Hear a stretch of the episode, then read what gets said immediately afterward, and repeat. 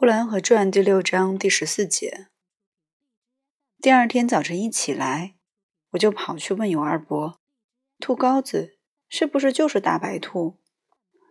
尤二伯一听就生气了：“你们家里没好东西，尽是些耗子，从上到下都是良心长在勒条上。大人是耗子，小孩是耗子。”我不知道他说的是什么，我听了一会儿，没有听懂。